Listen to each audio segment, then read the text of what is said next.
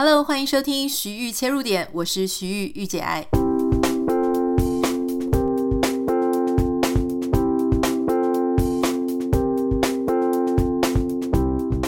欢迎你收听今天的节目。今天稍微轻松的跟大家分享一个，我觉得它也是教育，但它也是科技的新闻。哈，这个。据说呢，这个美国宾州大学的商学院就是非常著名的，世界上数一数二的华顿商学院啊。里面有一位教授叫做 Ethan Mollick，他在他的课堂当中呢，鼓励学生啊，必须要使用 AI 人工智能科技、人工智慧科技哈，而且要求学生他必须要使用 ChatGPT 的辅助来完成作业。我觉得这个事情还蛮有趣的，因为我们现在当然人人都在讨论 ChatGPT，大家都在恐慌说：“哎呀，这个有了人工智慧或者 AI 之后呢，学生写作业啊、照抄或者请他写出一份独一无二的报告，好像变得很简单。”那大家也知道，台湾的这个政坛的好多好多的政治人物都因为抄袭论文的事件而下马。那如果政治人物呢，或是一些在职专班上面，这个论文抄袭的现象是这么的频繁、这么的普遍的话，那当然很有可能，一般其他默默无名的学生啊，在写作业、写报告、写论文的时候，很可能也是抄袭的。那如果大家都已经有这样子的侥幸的心态，或是偷懒的心态等等的哈，依赖的心态，那当 ChatGPT 或者其他 AI 这个越来越发展之后，学生有没有可能大家就更厉害了哦，就是搞这些搞鬼罪更厉害了。那老师防不胜防，该怎么办呢？所以我觉得这个老师啊，就是 Ethan m o l i c 他也很有趣啊。当然，他不是只是为了说要抓作弊等等的哈。预设应该是你不会作弊，可是难道说觉得你不会作弊，然后就假装我们都遮上眼睛，没有看到 AI 正在大行其道，不只是席卷了。这个真实的社会，当然在学生里面，他们是最早的一批新科技的采用者，难道他们不会使用吗？哈，所以他就在他的这个教学大纲里面，这堂课叫做创业及创新，哈，他就要求，他不是只是允许你用哦，他甚至是要求，强力的要求你要用 AI 的辅助来完成一部分的作业。他认为这个 AI 其实你要问对问题，你要花功夫去想，你要如何问问题才能够让 AI 帮你做事，你才能够得到好的结果。而且这个结果很有可能是错误的资料、错误的资讯。大家现在最近很流行，就是拿呃这个 ChatGPT 跑去问自己的名字啊，问一些名人的名字啊，哈，可是都没有注意到说，其实有可能他是在糊弄你。因为他其实呢，就算里面没有资料或者没有正确的资料，他都还是会假装去拼凑一些别的资料来告诉你答案。所以就有一些很荒谬的，假设你问他说：“哦，御姐爱是谁？”他就跟你讲说：“哦，是一个什么有名的，例如乱讲什么歌仔戏演员啊，哦，曾经演过什么什么，讲的好像真的一样。如果你没有一个足够的判断力，或是你不做事实查证的话，你就会被这个 AI 糊弄带着走。”所以，这个教授他认为说，当 AI 人工智慧的这个浪潮来袭的时候，教育工作者呢，本来就应该要与时俱进嘛，哈，在世界发生变化的时候呢，诶，他们不能够就置外于这个变化之外。这个就让我想起以前我在念传播学院，我一直都一路上念什么广电系啊、广电所啊、新闻相关的。那我们学校的老师就会分成那种很拥抱新科技的，跟非常拒绝新科技的。我记得那个时候呢，呃，手机啊、网络啊、社群媒体刚起来的时候，其实那时候我也还在念书嘛，哈。我记得有一个老师呢，他就非常非常的反对新科技啊，他上的是一些比较那种。马克思啊，就是这一些比较当时觉得比较左派的一些言论哈，那一些社会上的一些思想，比较思想跟理论的。可是毕竟他还是在这个传播学院里面嘛，那他的坚持就是他是不用手机的，所以他是不去不用手机，不去星巴克那些所谓的万恶的资本主义啊，这种新科技啊，钳制人类思想、钳制人类行为的，他通通都拒绝，所以他自己就不用。可是。我当时就不是那一挂的，但我们有很多同学很欣赏他，也很喜欢他，喜欢崇拜他，就会去学那个。我觉得他的思想，当然他是一代大师了，这个是不容置疑。可是有时候我又不免去想说，如果我们今天在一个传播学院里面，那假设大多数的老师是这样子的啊，比方说像我以前大学的时候，我们有一个老师，明明当时已经都是电脑化了哈，电脑时代，可是因为那老师他年轻的时候，他那个年代，他年轻的时候有在报社待过，有在广播电台，然后也是那种啊比较类似那种国营的那种广播电台，所以他当时我们在上课的时候，他是教我们拿出实体报纸。然后一个一个数，然后用尺去量一个报纸的 size。可是那时候报纸都已经几乎要快要被淘汰了嘛，我们就有一个同学问老师说：“哎，现在已经全部都用电脑排版了，然后也已经在推数位典藏、数位储存了，我们到底为什么还要学这些东西啊？”我觉得你当作为一个背景知识当然是 OK 啊，或是你做学传播史的时候，或是传播的起源的这种。作为你的一部分背景知识，那当然 OK。可是，如果一个教育工作者，他没有办法去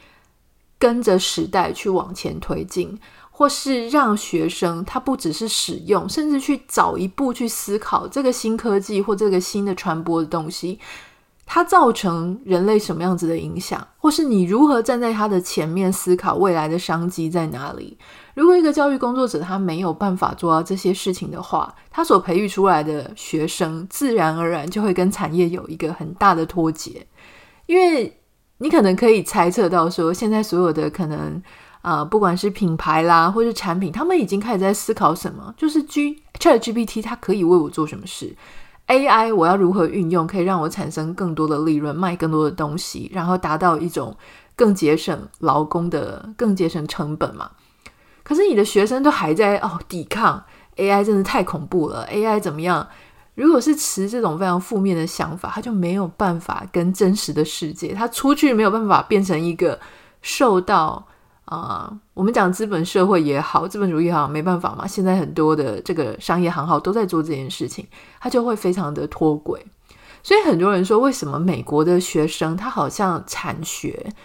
比较没有脱节这么严重，当然也是有很多人讲说，哎呀，PhD 啊，或是学院出来的，也是没有办法进入到业界。我想各个各个国家大概都有这个问题。可是你相对来讲，你会觉得，哎，美国这边好像，就算你是 PhD 啊，不管理科当然没有问题，但是文组的话，就算你是 PhD，你可能也是很会使用这个统计啊，或是一些其他业界还能用得上的一些知识什么的。可是，如果是在台湾，你就会发现，哇，这个产跟学脱钩的很严重。所以我会鼓励哈，就是说，如果你今天是作为一个，不管你是自己是学生哈，在念研究所，或是不管你是哪个阶段，或者说你是一个老师、教育工作者，我都会很鼓励你。这个其实背后有一个概念，我觉得很有趣了哈，就是说，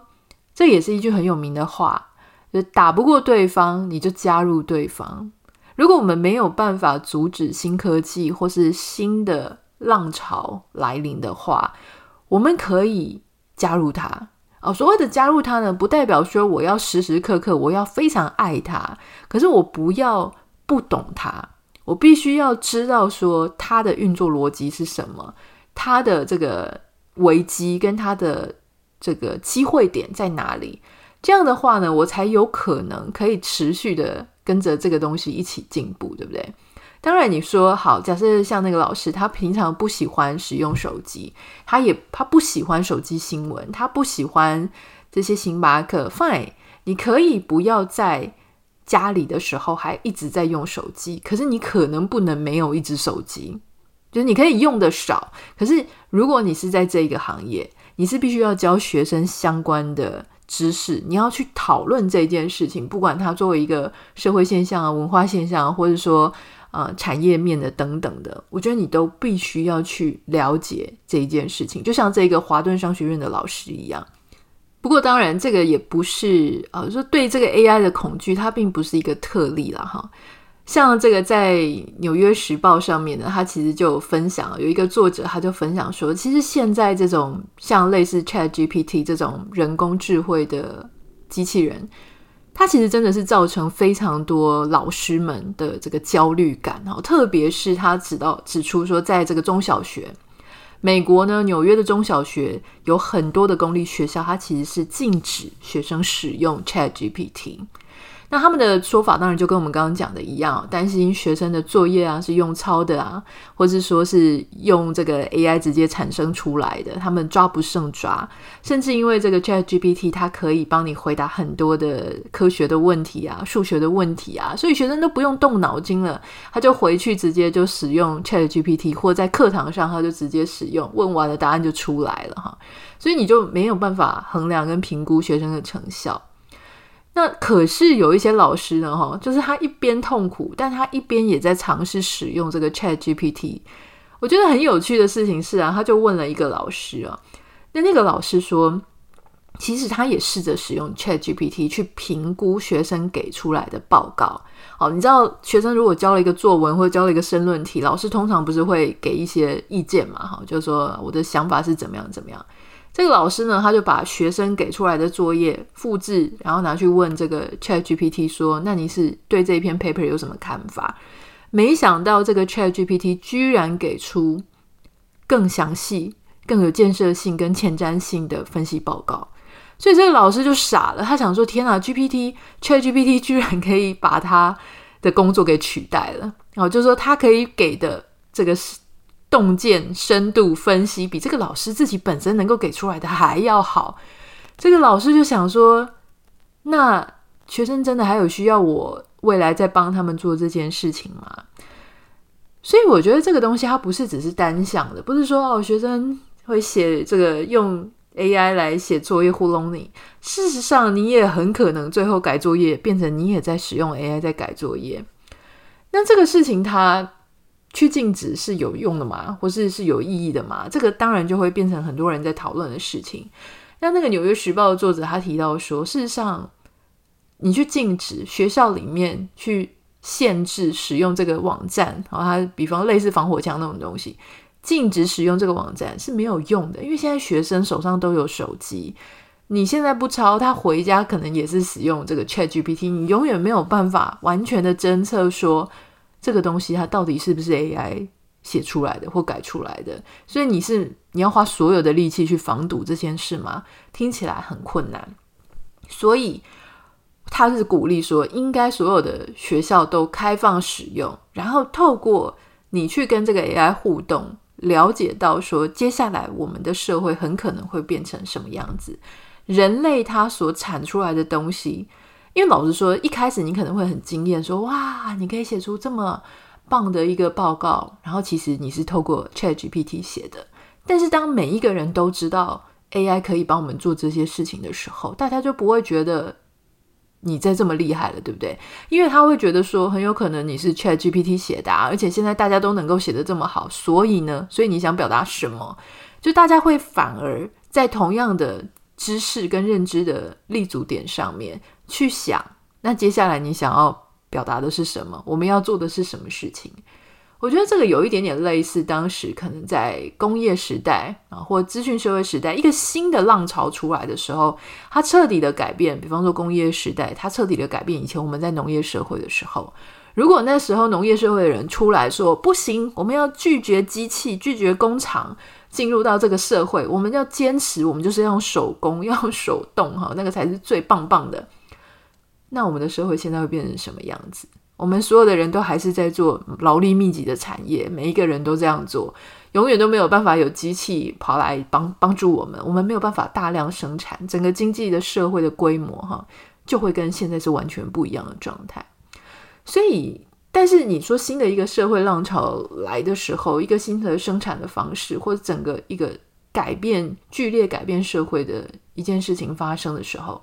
人们就是有那种抗拒的心态，其实是非常正常的。可是，我觉得我们在这个此时此刻，更该去思考的，应该是说：好，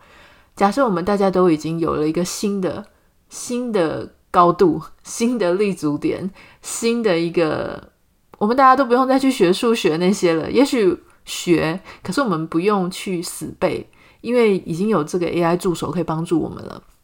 那我们在这个高度。这个起点已经不一样了，在这个新的起点上，我们又可以做什么？我觉得这个反而是现在我们应该要去思考的事情了哈。比方说，从农业社会过渡到工业社会，人类他本来是第一线，必须要去做务农，他要亲手去做事情。后来进入工业社会之后呢，诶，有些人当然还是在工厂里面的生产线上，可是已经有人开始在做别的事情，例如说流程的管理啦，然后啊，这个生产线上啊，那或者说出去做一些贸易啊等等，更多元、更不一样的事情。那有没有可能在 AI 现在？